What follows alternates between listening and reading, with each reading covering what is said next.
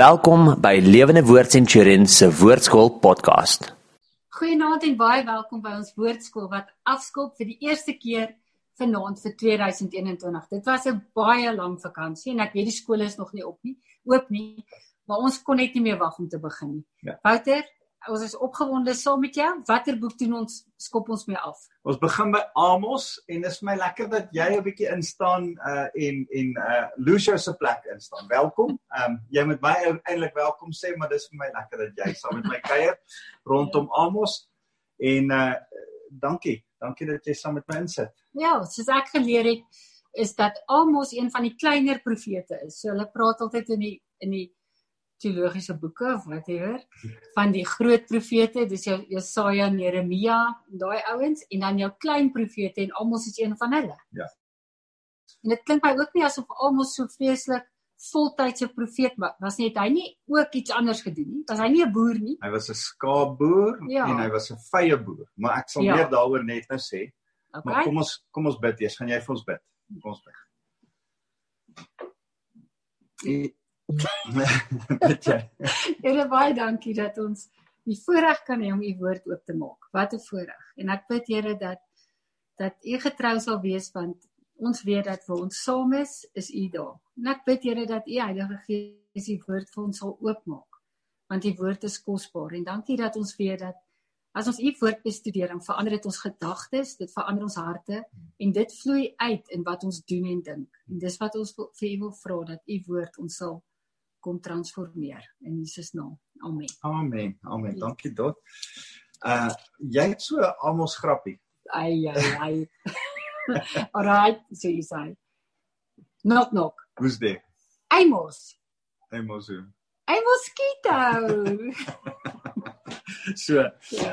Dis nou nie die ei moskito wat ons gepraat het. Ons praat ons nou van regte almos. So, is dit almos die mens of almos die muskiet? Almos die mens. Ah, okay. En hulle aand almos die mens. Almos die mens, almos die profeet. Interessante ou. As jy praat van die kleiner profete tot dan is dit eintlik nie kleiner in belangrikheid nie, ehm um, 'n kleiner in die boek se grootte, maar okay. ek dink Amos, Obadja, Jona, Joel Hulle is almal net so belangrik soos wat Jesaja en Daniël en Esegiel en daai ouens was, die groot profete, maar 'n uh, interessante klomp ouens ehm um, en en wat ek ontdek het toe ek nou hierdie kleiner profete begin bestudeer het is dat hulle 12 is. Ja. En dat hulle die 12 is wat Jesus voorgaan. Uh dis die 12 ouens wat laaste praat voordat Matteus, Markus en Lukas en Johannes kom en en en eintlik dan die 12 disippels en later die 12 apostels. So, ek het iets vra oor dit. Is hulle kronologies in die Bybel dan rangskik? So was dit eers Amos en toe hy dood is, toe sit die volgende een Amos of Bakja of is hulle maar net op op grond van wat het hulle hierdie ouens in watter volgorde rangskik? Ek ek dink hulle is min of meer kronologies rangskik. Okay. Maar daar is boeke soos Obadja wat ons nie heeltemal van seker is waar hy inpas nie en uh een of twee van die ander boeke, maar dan na gelang van wat hulle profeteer, pas hulle hulle so min of meer na na gelang van van uh in waar hulle hulle in in die okay. historiese prentjie inpas. Maar dis nie 100% uh uh um sodat hulle kronologies is nie, maar min of meer. OK. En um kan jy ons bietjie meer sê van die konteks en in watter tyd het almos watter tyd het hy gelewe? Min of meer hoe hoe lank voor Christus? Wat was die politieke toestand in daai tyd? Is die Jode al weg in ballingskap of is dit voor die ballingskap? Ek weet dat die Jode die die koninkryke reeds verdeel is hier tussen Juda ja. en dis die ander ja. ouens? Juda en Israel. Juda en Israel dis reg. So, so die 10 stamme van Israel en die 2 stamme die 10 noordelike stamme van Israel, Israel die twee suidelike stamme ja. van Juda. Dit het reeds gebeur. Hulle word deur twee verskillende ja. konings ja en Jerobeam en die 10 noordelike stamme wou nie gehad het hulle moet na Rehabeam se Jerusalem toe gaan vir die uh, om om daar te gaan aanbid nie. Toe maak hy twee goue kalvers en sit hulle in in Bethel en in en in Samaria en hy sê vir die mense ons aanbid die Here hier. Kyk, hy's in goue kalvers. Ons gaan hom hier aanbid. Okay. Goue kalvers van alles. En en hulle aanbid toe die Here daar en hulle maak en en ek sal dit nou in Amos bespreek dit in detail. Okay. Ehm um, ek sal daarby uitkom. Hulle het uh, in steede van dat die Israeliete 3 maal 'n jaar Jerusalem toe gaan vir vir 'n uh, 'n uh, 'n uh, um, Loofhuttefees, ja, Paasfees ja. en en en en Pinksterfees het hy hulle laat 3 maal 'n jaar na verskillende stede toe gaan vir, uh, uh, ook vir pelgrimstogte. So hy eintlik het Jerobeam die hele godsdiens wat die Here ingestel het vir Jerusalem nagemaak. Uh, en en ons gaan so 'n bietjie daarvan lees in in Amos. Nou Amos is, uh, is reg uh voor die ballingskap. OK. Uh so selfs nog voor die ballingskap van Israel. So jy sal onthou Israel is eers weggevoer ja. en daarna uh, uh Juda, maar hierdie is 'n 8 uh die, die 8ste eeu profeet. Nou 8ste eeu profeet is Jesaja ook en Micha en Hosea en Jona. Hulle is almal in daai tyd. Nou uh, almos plus minus 600 voor Christus, 760 voor Christus. Okay. 760 jaar voor Christus onthou ons begin tel van die grootste getal na die kleinste getal tot by ja. Jesus en dan weer van die kleinste getal na die grootste getal na Christus. So kom ons lees die eerste 2 verse dan gaan jy 'n bietjie yes. iets dan kan dan gaan ek vir die agtergrond okay. gee. Blaai saam met my na Amos en dan blaai hulle saam met my na die eerste 2 verse van Amos hy sê hierdie boodskap oor Israel is vir Amos se skaapboer uit Tekoa gegee. Hy het dit 2 jaar voor die aardbewing deur 'n visioen ontvang. Dit was in die tyd toe Osia koning van Juda was en Jerobeam die seun van Joas koning van Israel. Nou ek wil dit vir julle lees. Jy moet nou 'n paar goed hier raak sien. Hierdie boodskap oor Israel, die noordelike 10 stamme, is vir Amos se skaapwag skaapboer uit Tekoa gegee. Nou Tekoa is so 16 km suid van Jerusalem. Dis slap bang in die middel van Juda. Ehm um, okay. en en en en eintlik is hy van Juda af nou word hy gestuur om te gaan profeteer in in in Israel. Israel. Okay. Dis dis amper soos Jona wat 'n Israeliet is wat gestuur word om vir die Assiriërs te gaan profeteer meeste van die ander boeke, behalwe Obadja wat 'n Jood is en vir die Edomite gaan profeteer, is is meeste van die boeke 'n Jood wat vir die Jode praat, 'n Judeer wat met die Judeërs praat of 'n Israeliet wat met die Israeliete praat. Uh baie selde is daar iemand anders wat met 'n ander nasie gaan gaan gaan profeteer. Baie keer in hulle profesie vir hulle mense is daar ook profetiese woord vir ander nasies. Maar hier stuur die Here hom spesifiek na die bure toe. Okay, maar ek wil net vir jou vra, was was Juda en Israel vyandig gesind teenoor mekaar? In in in in nie so erg. In in 'n baie lang tyd het dit gewissel. So hulle het begin eh, met met vyandigheid, ligte vyandigheid en toe dit in oorlog verander en later het hulle verdrag gemaak. Byvoorbeeld Josafat en Agab het mhm. saam geveg. Ehm um, daar was kere wat hulle saam geveg het en daar was kere wat hulle teen mekaar geveg het. Maar dit is letterlik oor 'n span van 3 400 jaar wat hierdie gebeur het wat hierdie twee koninkryke geskei was uh, min of meer. En ehm um, ja, ek ek wil gou vir jou nog iets lees in hoofstuk 7 blaai gou saam met my dan dan gebeur hierdie interessante ding. Amos kry 'n priester uit Bethel uit. Nou ek sal later nog so 'n bietjie gesels oor wat is die prentjie van Bethel en hoekom is daar priesters in Bethel? Want dan was eintlik net veronderstel om priesters te wees in Jerusalem. Maar daar's toe nou priesters in Bethel. Ek sal later verduidelik hoekom. En nou is hier 'n priester in Bethel wat eintlik vir Amos aankla en hom teestaan en dan sê hy ek wil net hierdie lees. Hy sê vers 14 maar Amos het vir Amasia die priester geantwoord en gesê ek is nie 'n professionele profeet nie is dit nie mooi nie? ja. Dis nie 'n professionele ja. profeet nie. Ek het nie geleerdheid nie. Ek is nie uh, ek is nie soos een van die kerkleiers nie. Ek ek is nie een van daai. Ek is net 'n skaap. Hy sê, ek's nie 'n professionele profeet nie en ek's ook nie 'n seun van 'n profeet nie. Met ander woorde, ek het nie na 'n profete skool toe gegaan nie. Ehm, um, skus, hier's een of ander lig wat flikker. Ek wil hom net gou afsit. Hou so 'n bietjie aan. Ah, sê. Goed, ons mag dalk so 'n bietjie donkerder wees, maar dis nie die ergste nie. So ehm um, hy uh, waar's ek nou? Hy's hy's 'n seun van 7. Seun van 'n ja. profeet. Hy's nie die seun van 'n profeet nie. Hy sê hy sê vir Amasia wat 'n priester ja. is, nou grand ouers wat met die koning gesels. Dan ja. sê hy ek is maar net 'n skaapboer en ek kweek wilde vyebome. Nou jy moet verstaan dat 'n skaapboer van Tekoas is is in ons terme 'n ou daar van die Karoo, skaapboer van die Karoo. Hy's nie fancy nie.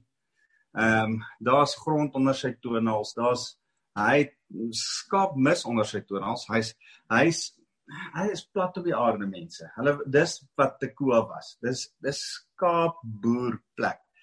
En wat meer is wilde vye is is 'n vytjie, 'n kleinerige vytjie wat jy moes stikken druk en pars en dan is dit eetbaar en dan kan jy dit op die op die mark gaan verkoop. En as hulle dit doen, was die wilde vye boere se hande pers.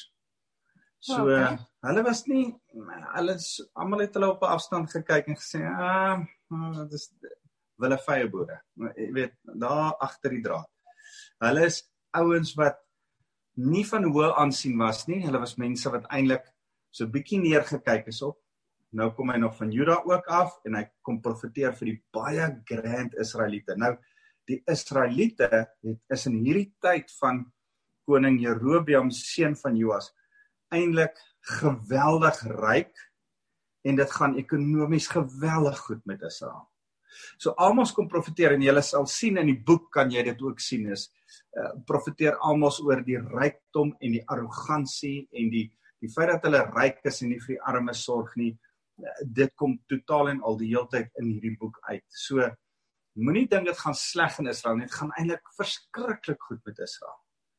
Maar dis net voor dit dit gaan dit het altyd goed gegaan met 'n nasie en dan het hulle baie weelde gehad en dis juis hoekom 'n ander nasie hulle binne geval het en hulle gestroop het en dis wat met Israel gebeur het. So ehm um, hy hy hy sien ehm um, hulle sê hy 2 jaar voor die aardbewing die visioen ontvang. En ons kan nie weet wanneer die aardbewing was nie. Ons ons niemand weet wanneer hierdie as ons net kon weet want daar daar was daar word op ander plekke ook verwys na hierdie spesifieke aardbewing. Maar dit is geweldig moeilik om 700 jaar, 800 jaar voor Christus 'n aardbewing te probeer bepaal want alles het in elk geval in mekaar geval met die ballingskap. So ons weet nie wanneer dit was nie. En julle weet ook nie was dit aan die noorde, was dit het dit Juda beïnvloed of het dit Israel beïnvloed? Ja, waar was die aardbewing? Ja. Was net hier of was dit noord okay. waar was dit? En uh dit was in die tyd van koning Osia, die koning van Juda. Nou as jy uh Jesaja 6 lees, een van my geliefkoeste gedeeltes, uh sal jy sien uh daar praat hulle van Osia. Dis dis Osia se dood. Uh en ek wil dit gou vir julle lees. Uh dis is 'n mooi gedeelte waar Jesaja opgeruk word in die hemel in 'n tyd wat dit vir hom traumaties was. Hy was, sê was Osia 'n goeie koning? Osia was nie 'n goeie koning nie. Hy was eintlik hy, hy hy hy was van die koning van van Juda, ja. maar uiteindelik slegte goed aangevang. Maar Jesaja was sy neefie. O, okay. okay. En dis hoekom dit vir Jesaja sleg was. Hy was eintlik verbind aan hierdie koning. Okay. Nou nou Jesaja 6 sê in die jaar wat koning, koning Osia dood is, het ek die Here gesien. En en dan gaan dit oor hoe mooi dit was. Daai mooi stuk van heilig, heilig is die Here God Almagtig. Ehm um, dis 'n mooi gedeelte, maar dis die jaar wat Osia dood is. Nou okay. as ons konings gaan lees, dan sien ons Osia is dood want hy het gedink hy so 'n grand koning, hy kan sommer ook die offers in die tempel gaan maak. En toe okay. sterf hy van malaats binne in die tempel. Okay. So dis 'n traumatiese gebeurtenis in Juda. So 'n bietjie 'n verleentheid vir die koningskap vir vir wat daar gebeur het. Dis in sy tyd wat en en, en dit moes 'n goeie ekonomiese tyd gewees het, maar so 'n bietjie 'n tyd van 'n koning wat nie cool was nie.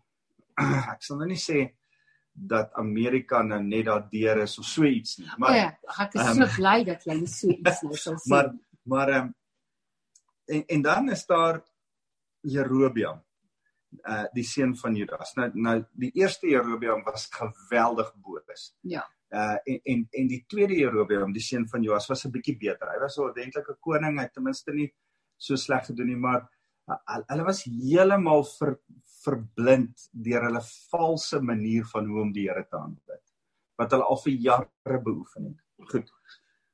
Genoeg agtergrond. Ek dink net om vinnig om te sê dat Osia so in in in die koning Osia was sy koningskap het gestrek van 790 voor Christus tot 740 voor Christus en Jerobeam se 793 voor Christus tot 753 voor Christus. Dit gee van so min of meer 'n plus minus 'n tyd van Amos so 760. Okay. Maar as jy nou sê Jesaja praat daarvan, was Jesaja profeet vir die vir Juda of vir Israel? Vir Juda.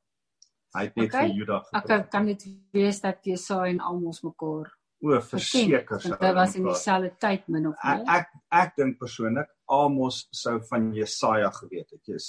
Jesaja was 'n baie bekende ja, profeet ja. en 'n professionele profeet. Ja, ja. Maar Jesaja sou nie noodwendig vir Amos geweet. Okay. Verstaan jy? Dis so min of meer daar. So, bietjie agtergrond, baie, baie agtergrond, maar ek ek wil hê julle moet die prentjie sien van hierdie interessante ou. En wat ek wil hê jy moet agterkom is gewone mense soos ek en jy. Ehm um, wel ek ek's miskien 'n professionele pastoor, nie 'n profeet nie, maar dis nie 'n pas, pastor of 'n ou wat 'n betaalde ou is, 'n gewone ou. En ek wil hê dat jy moet besef, die Here wil elkeen van ons gebruik. Daar waar jy is. Hy wil die ja. Jesajas gebruik wat 'n professionele ou is en hy wil die Amos gebruik ja. wat iets anders te doen. En en die Here sê ek wil nog steeds sê jy moet gaan profeteer. So kan ek vers 2 lees. Ja. Amos het die volgende gesê: Die Here brul uit Sion. Sy stem dreun uit Jerusalem. Die weivelde kwyn weg, die gras bo op Karmel verdor. OK. Dis sy openingswoorde. Ja, so dis is die leeu van Juda wat nou brul. Ja, ja, ja. Yes, OK. So hy hy sê dat die die die Here brul uit Jerusalem. Nou nou om dit vir 'n klomp ouens te sê wat besluit het Jerusalem is nie ons plek nie. Ons gaan ons eie plek maak dan sê hy nee nee wag, ek wil net vir julle sê die Here se plek is Jerusalem. Hy yes. dis begin hy. Ja. hy hy begin al klaar deur almal kwaad te maak. hy hy sê die Here brul uit Jerusalem. Sy stem dreun uit Jerusalem, die weivelde kwyn weg en die gras bo op Karmel verdor.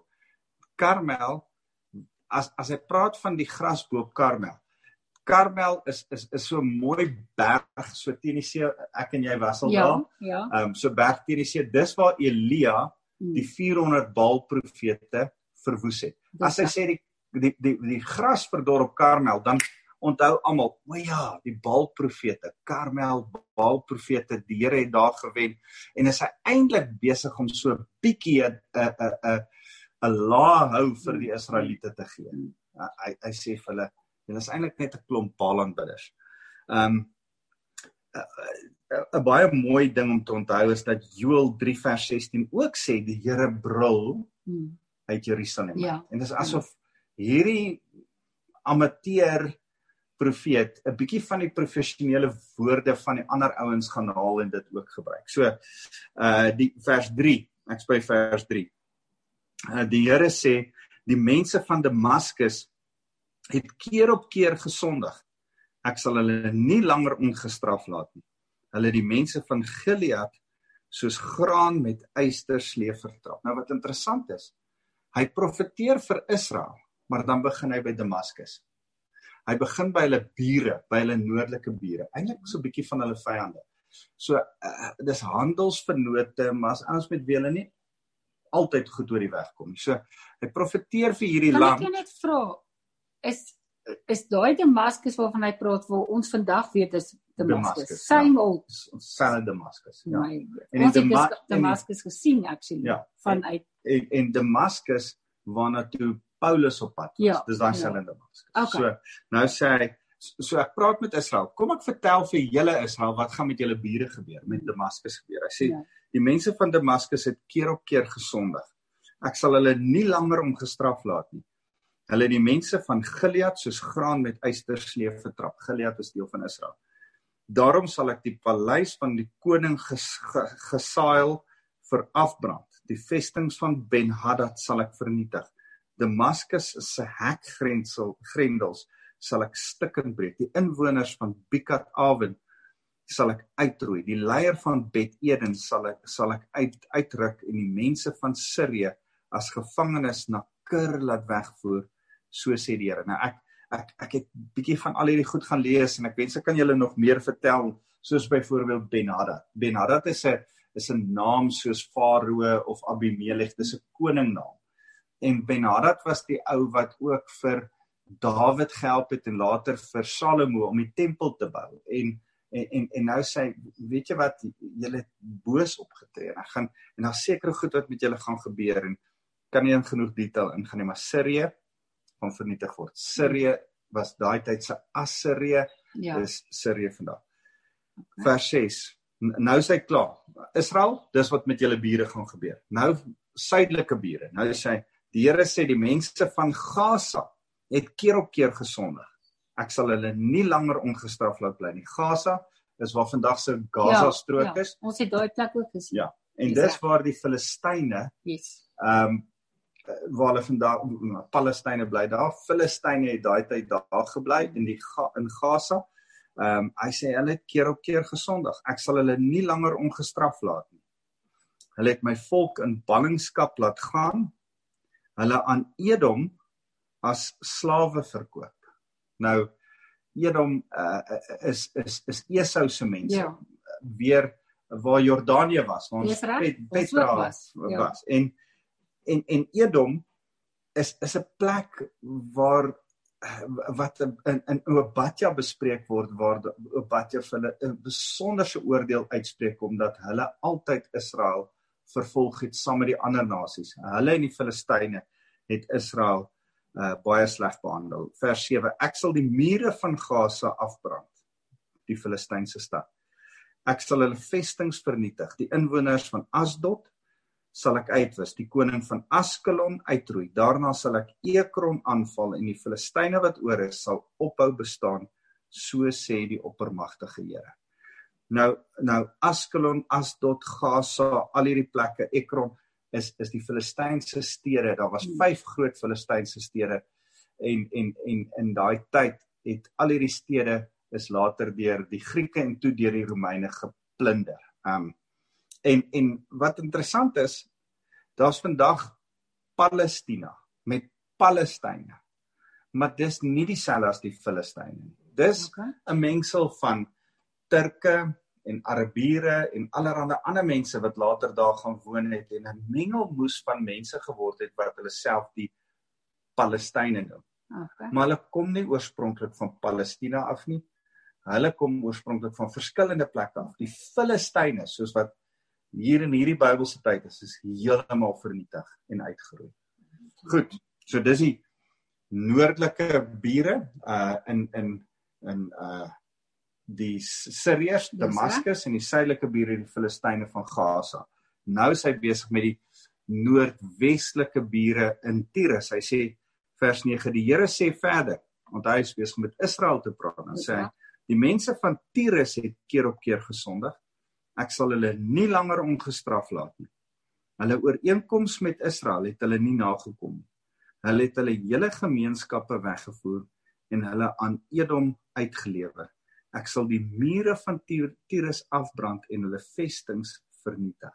En dis vandag nog so. Ons weet ja. nie mooi presies wat Tyrus heeltemal was. Ja. Ehm um, en dan vers 11. Die Here sê vir die mense van Edom waar Esau is, waar Jordanië vandag is, waar ons Petra gaan besoek en dan sê hy die mense van Edom het keer op keer gesondig. Ek sal nie langer hulle ongestraf laat bly nie. Hulle het hulle bloedverwante die Israeliete genadeloos met die swaard agtervolg. Hoekom noem hy Edom bloedverwante van die Israeliete? Want dit is uh, eh, afstam saam van Esau. Esau ja, en Jakob. Jakob ja, ja, ja. Bloedverwante. Ja. Goed, nou sê hy hulle het 'n ewige haat vir Israel gehad, 'n woede wat bly opvlam. dit ja. kom nog van ja, Esau af. Ja. En dan sê hy daarom sal ek Teman afbrand, een van hulle groot stede. Ja. En die vesting van Bosra verteer. Nou Bosra is Petra. Reg hier is. O, okay. Nou sê hy die Here het gesê die mense van Ammon ook aan die ooste kant het keer op keer gesondig. Ek sal hulle nie langer ongestraf laat nie. toe hulle Gilead aangeval het om hulle grense uit te brei, het hulle self swanger vroue oopgesny. Daarom sal ek 'n vuur aansteek in die mure van Rabba en hulle vestings verteer op die dag van die veldslag sal krete opgaan. Die dag as 'n orkaan jou tref, sal dit wees soos 'n stormwind. Hulle koning en sy amptenare sal saam in ballingskap gaan. Dis wat die Here sê. Nou sê hy verder sê die Here vir die mense van Moab. Nou Ammon en Moab sit net daar. Nou Moab en Ammon, sal jy onthou, is Lot se twee kinders wat hy by sy twee ja. dogters gehad het. Hulle het twee volke geword, die mm. Ammoniete en die Moabiete. Nou sê hy en hulle het net so 'n bietjie noord van van Edom gebly. Nou sê hy verder sê die Here, die mense van Moab het keer op keer gesondig. Ek sal hulle nie langer ongestraf laat nie. sien jy dieselfde storie ook? Dan sê hy die bene van Edom se koning het hulle tot as verbrand. Daarom steek ek 'n vuur aan in die land Moab en die vestings van Kiriot sal verteer word. Moab sal omkom sonder oorlogsremoer en sonder geblaas van die trompet. Ek sal trompet. Ek sal hulle koning uitroei en al sy leiers saam met hom doodmaak, so sê die Here. Vandag nog is dit so. Nou het hy omtrent vir al die bure geprofeteer. Ja. Van Israel. Die enigste wat oorbly is Juda. Nou kom hy by Juda en hy sê Dis wat die Here sê, die mense van Juda Sondag keer op keer. So nou hou Amos daarbey aan. Ek sal hulle nie langer ongestraf laat nie. Die gebooie van die Here het hulle verwerp, sy voorskrifte nie nagekom nie. Daai selfe storieetjie ja. wat al die ander gehad het. Ja. Maak nie saak of dit Juda is nie. Dieselfde refrein. Hulle keer op keer gesondig en gaan hulle nie straf ongestraf laat nie. Dis wat gaan gebeur uh sy voorskrif hulle het sy gebooie verwerp, sy voorskrifte nie nagekom nie. Hulle is mislei deur dieselfde leuns as hulle voorouers. Daarom sal ek Juda aan die brand steek. Al die vestings van Jerusalem verteer. Dit het gebeur met die ballingskap ja, van ja. uh Nebukadneser. Vers 6. Die Here sê die mense van Israel het keer op keer gesondig. Nou, nou het hy al die bure getackle, né? Eers noord toe suid ja. toe wes toe die ander twee wes toe noordoos uh, noord ekskuus oos en toe toe noordoos. En en toe sê hy maar nou Israel nou wil ek met julle praat. Kom kom ons sê dis vir die Here oor al julle bure sê want dis asof die Here wil sê as jy met kinders raas en dan sê maar my sussie is ook stout ek weet nie ander mense se kinders is seker baie soeter as ons kinders, maar dis verseker so met ons kinders gewees. Absoluut. Nee, maar maar, maar my sussie het ook dit gedoen. Nou, nou dis miskien wat hy hier verhoed is om te sê ja, maar die bure is erger as ons. Kom ek sê wat gaan ek met die bure doen? Ja. Dis wat ek met jou gaan doen, Israel. Nou sê die Here sê uh die mense van Israel het keer op keer gesondig. Ek sal hulle nie langer ongestraf laat nie.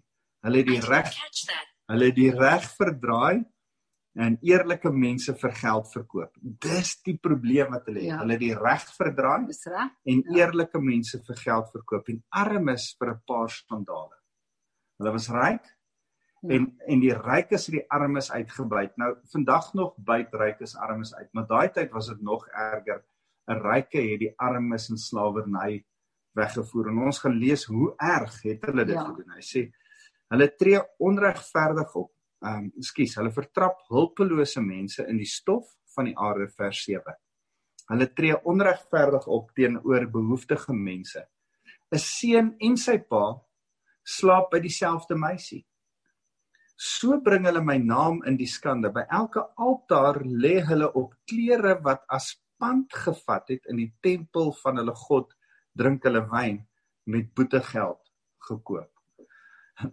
nou nou daar is Israel nou. Ja ja. Israel. Okay. Nou nou ek wens jy kan jy kan besef net in hierdie 7 hierdie twee verse, ja. vers 7 en 8 is daar so 'n vermenging van verskillende sondes. Ja. Dat ja. dat uh, wow, hulle hulle oortree letterlik 30 40 verskillende ja. sondes uh wette ja. uh, Mosa Mosaïtiese ja. wette omdat hulle eintlik hulle eie manier van godsdiens ja, ja. ontwikkel. So as hulle hier praat van altare, praat hulle nie van altare in die eer van die Here gebou nie. Dit nee. is vir hulle afgode. Ja, maar die probleem wat hulle ge gehad het is, hulle het afgodsaltare gehad, maar gedink dis vir die Here.